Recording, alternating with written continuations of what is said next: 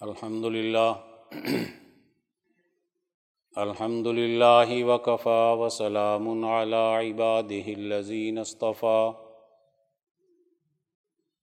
اما بعد فاعوذ باللہ من الشیطان الرجیم بسم اللہ الرحمن الرحیم وما خلقت الجن والانس الا ليعبدون وقال الله تبارك وتعالى وكذلك جعلناكم امه وسطا لتكونوا شهداء على الناس ويكون الرسول عليكم شهيدا وقال الله تبارك وتعالى يا أيها الذين آمنوا اتقوا الله وكونوا مع الصادقين. صدق الله العظيم. قال النبي صلى الله عليه وسلم، من صام رمضان إيمانا واحتسابا، غفر له ما تقدم من ذنبك وقال النبي صلى الله عليه وسلم، بدأ الإسلام غريبا وسيعود كما بدأ فطوبى للغرباء أو كما قال عليه الصلاة والسلام. میرے قابل احترام دوستو، آج رمضان المبارک کا دوسرا جمعہ ہے۔ یہ برکت والا مہینہ تیزی کے ساتھ گزر رہا ہے۔ علماء لکھتے ہیں کہ اس مہینے میں اللہ تعالیٰ کی رحمتوں کا سمندر جوش مار رہا ہوتا ہے اور اللہ تعالیٰ کے خاص بندے اس سمندر میں، اس کی رحمت کے سمندر میں غوطہ زن ہوتے ہیں۔ گویا یہ مہینہ جو اللہ تعالیٰ کی رحمتوں کے نزول کے اعتبار سے سب سے زیادہ باعظمت ہے، اس مہینے کی قدر کرنا۔ اس مہینے کے اندر اللہ تعالیٰ کے احکامات کی پابندی کرنا۔ اس مہینے میں اپنی روحانی ترقی کی طرف بڑھنا، روحانی آبیاری اختیار کرنا، یہ بڑی سہولت کے ساتھ ہو سکتا ہے۔ آج ہم نے غور و فکر یہ کرنا ہے کہ اللہ تعالیٰ کی سب سے بڑی نعمت اس دنیا میں کون سی ہے؟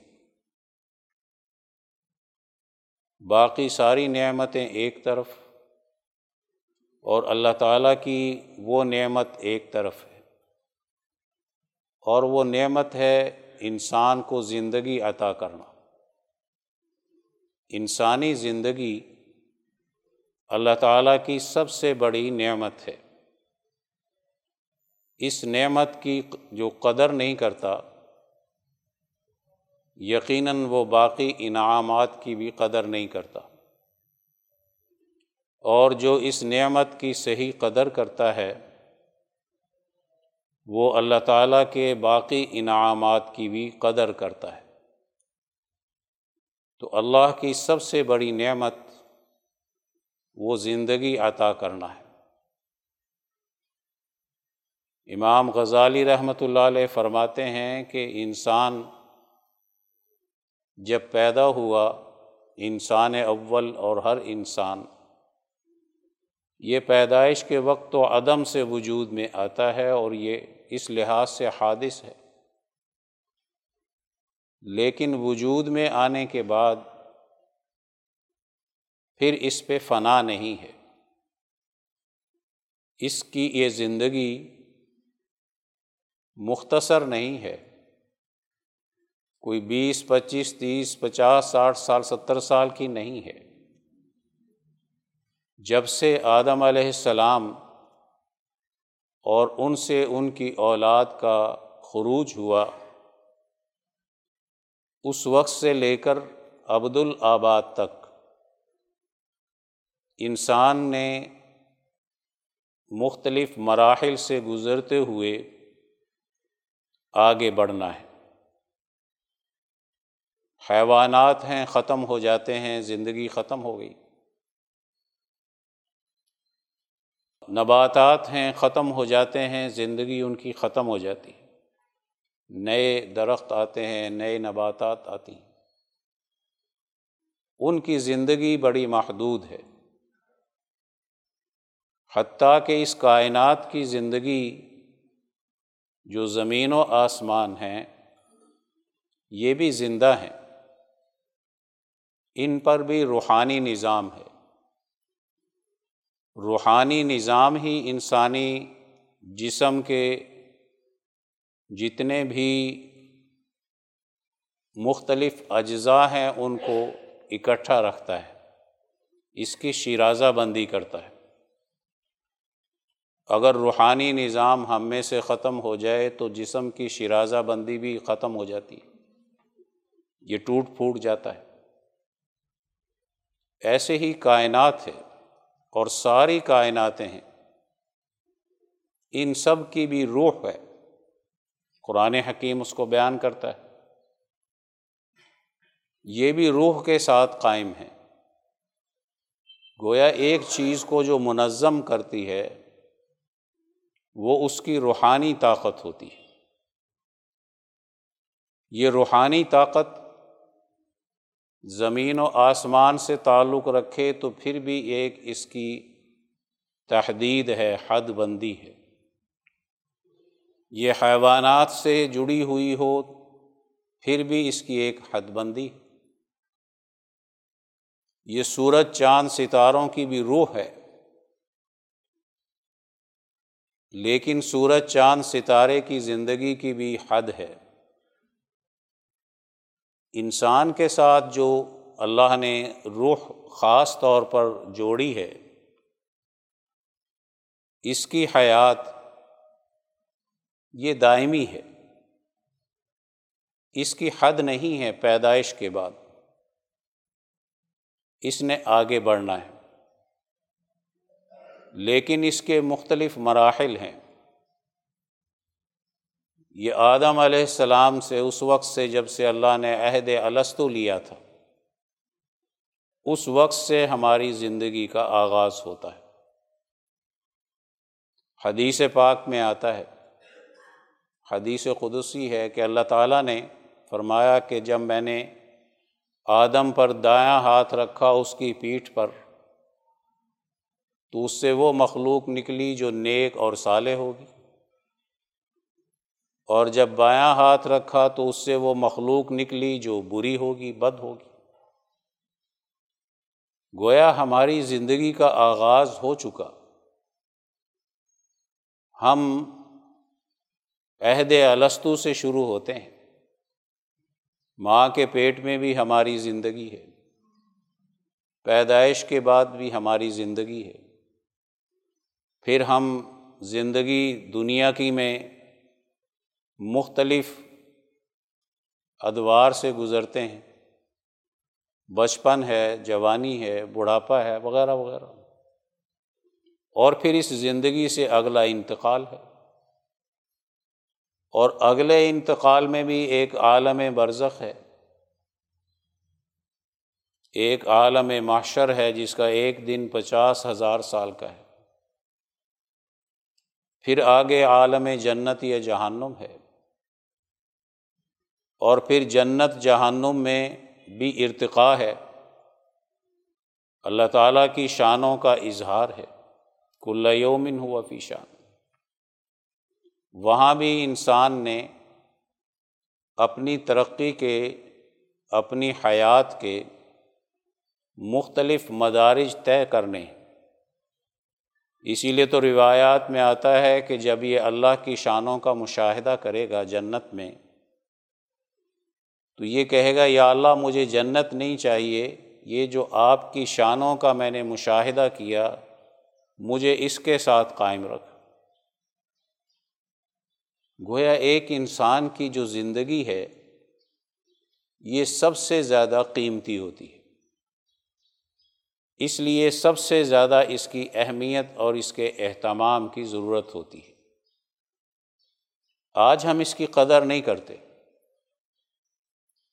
ہم اپنی زندگی کی، دائمی زندگی کی وہ قدر جو کرنی چاہیے وہ ہمارے پاس آج موجود نہیں۔ ہے زندگی کی قدر کا تعلق زندگی کے نصب العین کے ساتھ ہوتا ہے۔ کہ اللہ تعالیٰ نے ہمیں جو یہ زندگی عطا کی، کیا یہ بے مقصد ہے؟ اس کا کوئی نصب العین نہیں ہے۔ اس کا کوئی منزل نہیں ہے۔ اس کا کوئی مقصد نہیں۔ یہ کیسے ہو سکتا ہے کہ اتنی لمبی زندگی عطا کی جائے اور پھر اس کا کوئی مقصد نہ ہو؟ یہ تو ایسے ہی جیسے مجنو کی زندگی ہوتی ہے۔ مجنو کی زندگی کا کوئی مقصد نہیں ہوتا۔ نہ اس کے پاس عقل ہے، نہ اس کے پاس شعور ہے، نہ اس کو اپنی زندگی کی نعمت کا پتہ ہے، نہ اس کی قدر ہے۔ تو ایک مجنونانہ زندگی سارے انسانوں کی بن جائے تو یہ تو چیز ویسے ہی خلاف عقل ہے۔ بنیادی چیز زندگی کا نصب العین ہے۔ اس نصب العین کے مطابق اگر ہماری زندگی کی تشکیل ہوتی ہے تو ہم با مقصد زندگی اس دنیا میں گزارتے ہیں۔ اور اگر نصب العین سے ہم نے آنکھیں بند کر لی، پتہ ہی نہیں ہماری زندگی کا نصب العین کیا ہے، تو پھر یقیناً ہماری یہ زندگی فضول کاموں میں گزرتی ہے۔ اور یاد رکھو، نصب العین بھی وہ ہوتا ہے جو دائمی ہوتا ہے، عارضی نہیں ہوتا۔ دائمی زندگی کے لیے نصب العین بھی دائمی چاہیے۔ عارضی زندگی کا نصب العین بھی عارضی ہوتا ہے۔ ہماری یہ دنیا کی زندگی عارضی ہے۔ تو اس کا نصب العین بھی کھانا پینا ہو اچھا مکان بنا لینا ہو، اچھے کپڑے پہن لینا ہو۔ رات دن دنیاوی ضروریات کے اندر گزار دے۔ اپنی زندگی کا نصب العین صرف روٹی کمانا، کھانا پینا اپنی حیوانی تقاضوں کے مطابق گزارنا۔ یقیناً ایک درجے کا یہ فائدہ دے گا۔ لیکن عارضی زندگی کے عارضی نصب العین پر ساری زندگی گزار دینا اور اعلیٰ نصب العین کا شعوری نہ ہونا، یہ بھی کم عقلی کی بات ہے، بلکہ بے عقلی کی بات ہے۔ تو اگر ہم اپنی ساری زندگی دکانداری کے چکر میں گزارتے ہیں، کسی سیاست کے چکر میں گزارتے ہیں، ملازمت پہ گزارتے ہیں، کوئی جاگیریں، جائیدادیں بنانے پہ گزارتے ہیں، تو یہ ساری چیزیں یہ نصب العین زندگی کا بڑا ناقص ہے، بڑا عارضی ہے، بڑا محدود ہے۔ وہ زندگی جس نے ختم نہیں ہونا، ہم نے اس زندگی کا اگر نصب العین بڑا محدود بنایا، تھوڑا بنایا، تو یقیناً ہم نے اپنی اس زندگی کی جو قدر کرنی تھی، وہ قدر ہم نہیں کر سکے۔ تو نصب العین کا تعلق بھی زندگی کی اس چیز کے ساتھ ہونا چاہیے جو دائمی طور پر ہمیں فائدہ پہنچائے۔ جس میں ہم ہر اپنی زندگی کے مرحلے میں ترقی کرتے چلے جائیں، آگے بڑھتے چلے جائیں، ہم میں کہیں رکاوٹ نہ آئے، تو گویا کہ ایک زندگی، ایک اس کا نصب العین اور نصب العین کا تعلق بھی دوام کے ساتھ ہو۔ عارضی نہ ہو۔ یعنی وہ نصب العین ایسا ہو جو اس دنیا میں بھی ہمیں ترقی دے۔ ہمارے روٹی کپڑے، مکان، ہمارے اجتماعی ادارے، ہماری سیاست، ہماری معیشت، ہماری عدالت، ہمارے قانون کو ایک منظم شکل میں گزارنے کا ایک صحیح طریقہ اختیار کرے، جو انبیاء اکرام دیتے ہیں۔ زندگی دنیا کی گزارنے کا بھی وہی طریقہ صحیح ہوتا ہے جو حضرات انبیاء کرام کے ذریعے سے ہمیں ملتا ہے۔ حضرات انبیاء کرام ڈاکٹر بنانے کے لیے نہیں آتے، انجینئر بنانے کے لیے نہیں آتے، طبیب بنانے کے لیے نہیں آتے۔ یہ تو انبیاء نہ بھی آئیں تو جب بھی بنتا ہے۔ یہ تو کسی ملک کا نصاب بناتا ہے۔ ایک آدمی کو کھانے کی ضرورت ہے، اس میں پیغمبر آئیں، جب بھی وہ ضرورت پوری کرے گا، نہ آئیں تو جب بھی کرے گا۔ یہ تو ہماری زندگی کے اس نصب العین سے تعلق رکھتے ہیں، جس میں حضرات انبیاء کرام کی ضرورت نہیں ہوتی۔ زندگی کا جب اعلیٰ نصب العین ہوتا ہے تو حضرات انبیاء کرام اس نصب العین کے ساتھ ہماری زندگی کو جوڑتے ہیں۔ اب اگر ہم اس نصب العین کو بھی نہیں سمجھتے اور انبیاء کرام کے مشن کو بھی نہیں سمجھتے، تو یقیناً ہم عارضی زندگی کو دائمی سمجھ لیتے ہیں اور دائمی زندگی سے ہم غافل ہو جاتے ہیں۔ حضرات انبیاء کرام جس زندگی کا تعارف کراتے ہیں وہ روحانی ہوتی ہے۔ وہ روحانی کمالات ہوتے ہیں۔ وہ اخلاق ہوتے ہیں۔ وہ صفات باری تعلیٰ کا خلق حاصل کرنا ہوتا ہے۔ اس کا تعلق موت کے ساتھ نہیں ہے، حیات کے ساتھ ہے۔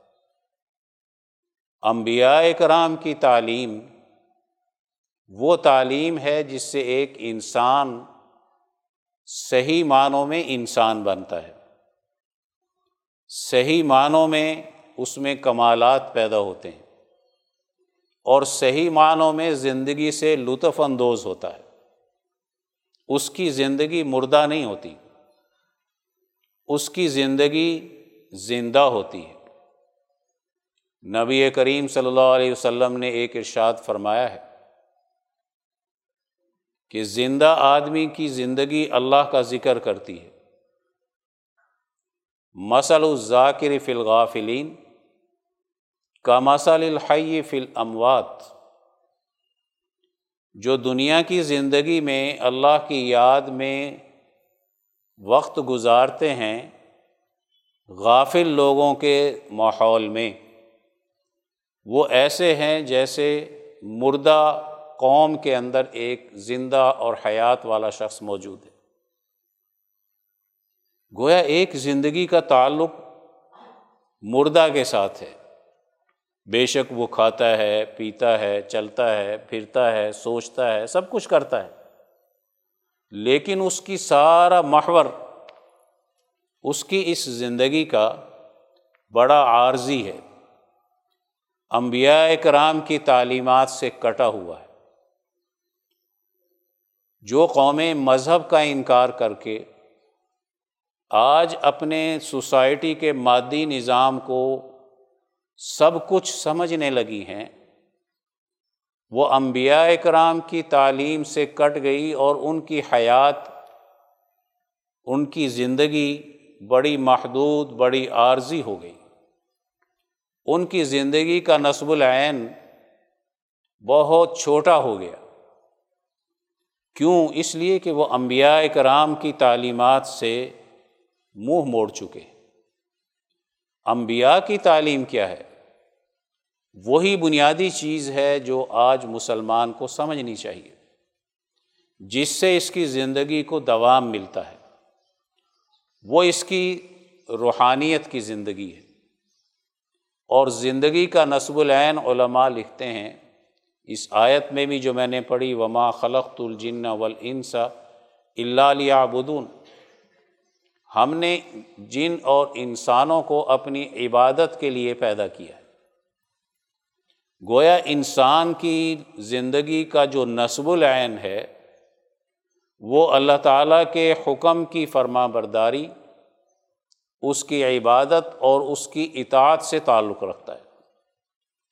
اب جس نے اپنی دنیا کی زندگی میں اطاعت اختیار کی، جس نے دنیا کی زندگی میں عبادات کی، جس نے دنیا کی زندگی میں احکامات الہیہ پر عمل کیا، اس نے اپنی زندگی کے مقصد تخلیق کو حاصل کر لیا۔ یہ مقصد تھا۔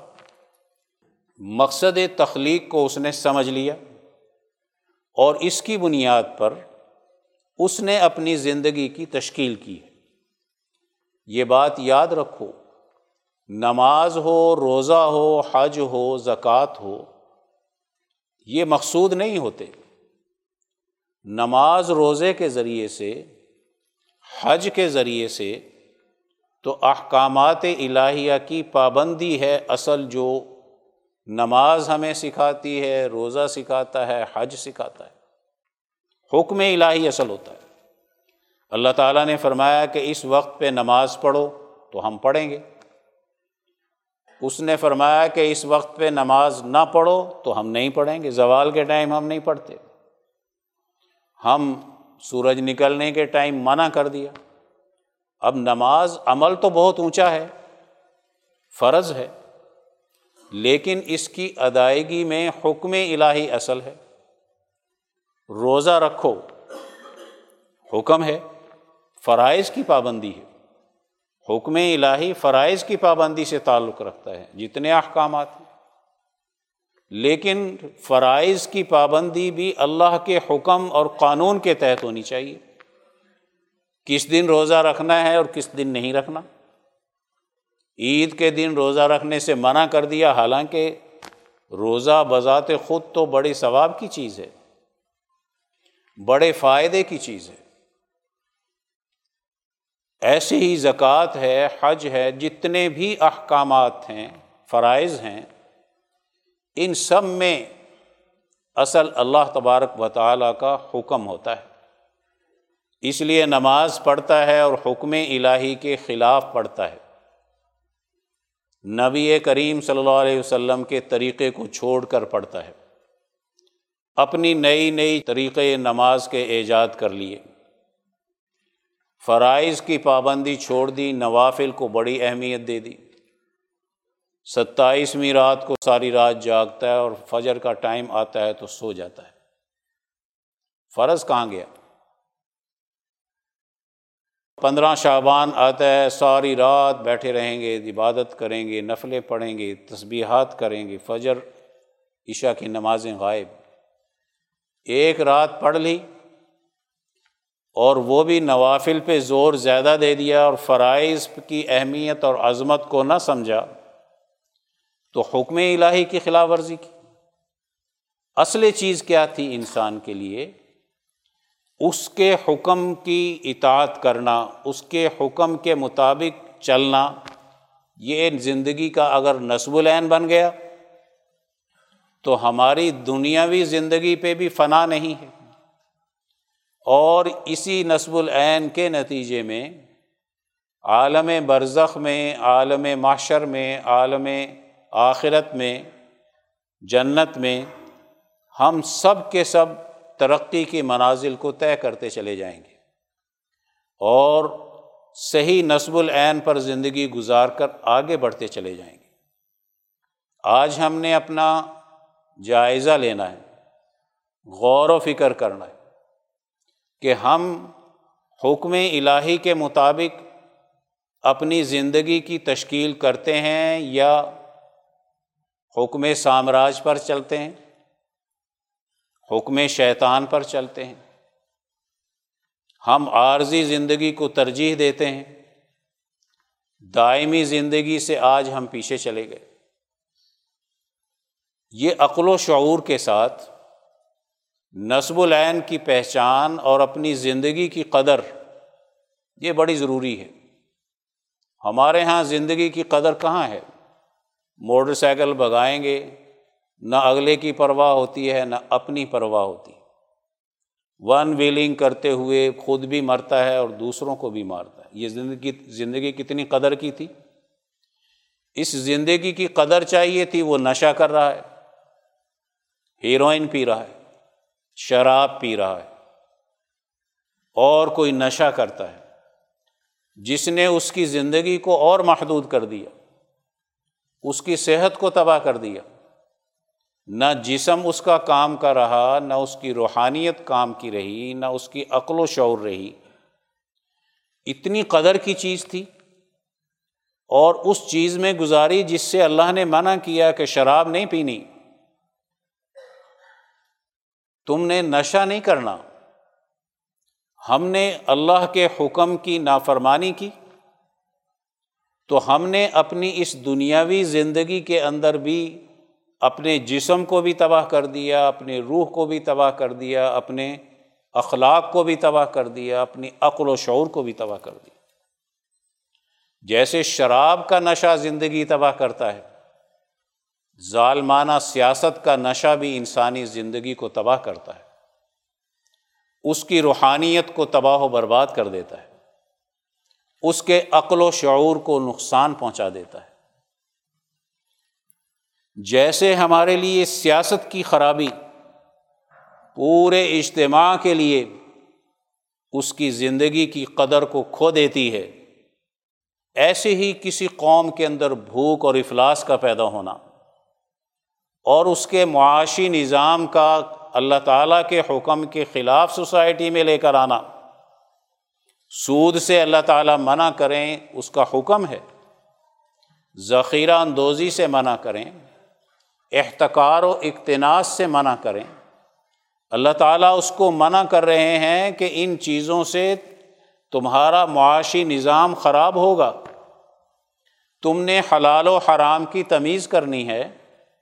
اپنے معاشی نظام کو اس طرح بنانا ہے کہ تم حرام سے بچو اور حلال کی طرف آؤ۔ ہم نے اللہ تعالیٰ کے ان احکامات کی خلاف ورزی کی اور اپنے معاشی نظام کو خراب کیا تو آج ہماری جسم بھی خراب اور ہماری روح بھی خراب ہو گئی۔ اسی کو تو کہتے ہیں کہ جب انسان کی بری اقتصادی حالت آتی ہے تباہ حال معیشت آتی ہے تو جسم کو بھی تباہ کر دیتی ہے اور اس کی روح کو بھی تباہ کر دیتی ہے۔ آج اگر ہم اپنا سرمایہ داری نظام کی بنیاد پر اس کی حفاظت کے قوانین بناتے ہیں، ہم جاگیریں بچانا چاہتے ہیں، ہم اپنی مال و دولت کو بچانا چاہتے ہیں، ہم کرپشن کی حفاظت کے قوانین بنا رہے ہیں۔ تو نظام قدرت تو یہ ہے کہ جب تم میرے احکامات کی خلاف ورزی پر اپنی قانون سازی کرو گے تو نتیجہ تمہارے لیے تمہاری روح بھی تباہ ہو جائے گی، تمہارا جسم بھی تباہ ہو جائے گا، تم نفسیاتی امراض میں مبتلا ہو جاؤ گے، تم زوال کی طرف چل پڑو گے، تمہارا اجتماعی نظام تمہیں جہنم بنا دے گا تمہاری زندگی کو بھی۔ وہ زندگی جو اللہ نے سب سے بڑی دنیا کی نعمت عطا کی تھی۔ تم نے اپنے اجتماعی معاشی نظام میں، سیاسی نظام میں، عدالتی نظام میں، تہذیب میں، کلچر میں، ثقافت میں ایک بھنگی کی طرح گزاری، ایک شرابی کی طرح گزاری، ایک نشئی کی طرح گزاری، ایک بے عقل آدمی کی طرح گزاری۔ کیا نصب العین تھا تمہاری زندگی کا؟ تم نے اس کی قدر نہیں کی۔ آج ہمارے اس زندگی کے خراب ہونے کی بنیادی وجہ کہ ہم اس نصب العین سے کٹ چکے کہ اللہ تبارک و تعالیٰ کے عطا کیے ہوئے نظام احکامات، اطاعت الہیہ اور قوانین کو آج مسلمان نے چھوڑ دیا ہے۔ ہم نے غور و فکر کرنا ہے۔ ہم جس ماحول میں ہیں، یہ ماحول ہمیں صحابہ کرام کا خادم بناتا ہے۔ یہ ماحول ہماری دنیا کی زندگی کی اصلاح کرتا ہے۔ سب سے پہلے تو اس کی دنیا کی زندگی کی اصلاح کی بات کرتا ہے اور پھر اس کی آخرت کی زندگی کی بات کرتا ہے۔ تو آج ہمارے لیے بڑا سوچنے کا موقع ہے۔ مسلمان کے فیل ہونے سے آج دنیا کا یہ سارا نظام فیل ہوا۔ بنیادی سبب آج دنیا کے زوال کا اس مسلمان کا فیل ہونا ہے۔ اور مسلمان کے فیل ہونے کا بنیادی سبب قرآن حکیم اور صحابہ کرام اور انبیاء کی تعلیمات سے دور چلے جانا ہے۔ انبیاء کی تعلیمات کی جس نے قدر نہیں کی، اس نے اپنی زندگی کی قدر نہیں کی۔ اور زندگی کو فضول کاموں میں گزار دیا، لا یعنی کاموں میں گزار دیا بحثہ مباحثے میں گزار دیا اور اپنی زندگی کو دنیا کے اعتبار سے بھی محدود کر کے آخرت کی دائمی زندگی سے اپنے آپ کو محروم کر دیا۔ تو جس زندگی پر خاتمہ نہیں تھا، جس نے اپنے ارتقاء کے منازل طے کرنے تھے آج ہم احکامات الہیہ سے دور ہو کر اور شیطانی احکامات پر چل کر، غلامی کے احکامات، قوانین پر چل کر اللہ کے پیغمبروں کے بتائے ہوئے طریقے کو چھوڑ کر آج ہم فرعونوں کے نظام کے پیچھے چل پڑے۔ ہم نے موسا علیہ السلام کا طریقہ چھوڑ دیا، داؤد علیہ السلام کا طریقہ چھوڑ دیا۔ سلیمان علیہ السلام کا طریقہ چھوڑ دیا۔ ان کے طریقوں پہ اگر نظام مملکت قائم ہوتا تو اللہ تعالیٰ کے احکامات غالب آتے۔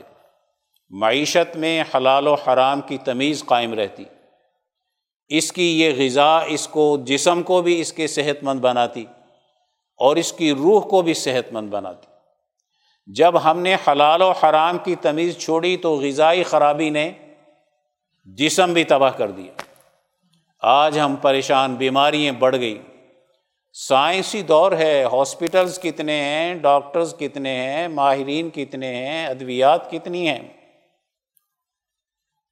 اس کے نتیجے میں تو ہاسپٹل خالی ہونے چاہیے تھے کہ جدید سائنس نے جدید علاج کے طریقے اختیار کیے۔ اور بیماریوں کا خاتمہ ہونا چاہیے تھا۔ جب دین غالب تھا تو کوئی کوئی شخص بیمار ہوتا تھا اور طبیب کے پاس جاتا تھا، ایک پیسے کی دوائی میں ٹھیک ہو جاتا تھا۔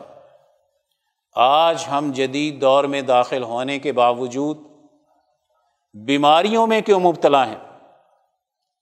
ہمارا ہیلتھ سسٹم آج تباہی اور بربادی کی طرف کیوں چلا گیا؟ یہ خرابیاں کیوں آئی اس لیے کہ ہماری غذائیں بھی ناقص، ہماری ادویات بھی ناقص۔ ان محکموں کو چلانے والوں کے اندر بھی اطاعت الہی نہیں ہے، قانون الہی کا اتباع نہیں ہے۔ یہ سب خرابی اس لیے آئی کہ آج ہم نے اپنے دین کے غلبے کا جو شعور اور نظریہ تھا، بطور نظام کے سوسائٹی پر غالب آنا چاہیے۔ آج ہم اس سے دور چلے گئے۔ ہماری زندگی کا نصب العین اب پیسہ کمانا ہے۔ ہماری زندگی کا آج نصب العین فراڈ کرنا ہے۔ دھوکہ کرنا ہے۔ دوسرے انسانوں کو کے ساتھ خیانت کرنا ہے۔ ان کو غلام بنانا ہے۔ ان کی اجتماعیت کو توڑ دینا ہے۔ ان میں پریشانیاں پیدا کرنا ہے۔ ان میں ٹیکسز لگانا ہے۔ ان کے اندر عداوتیں اور دشمنیاں پیدا کرنا ہے۔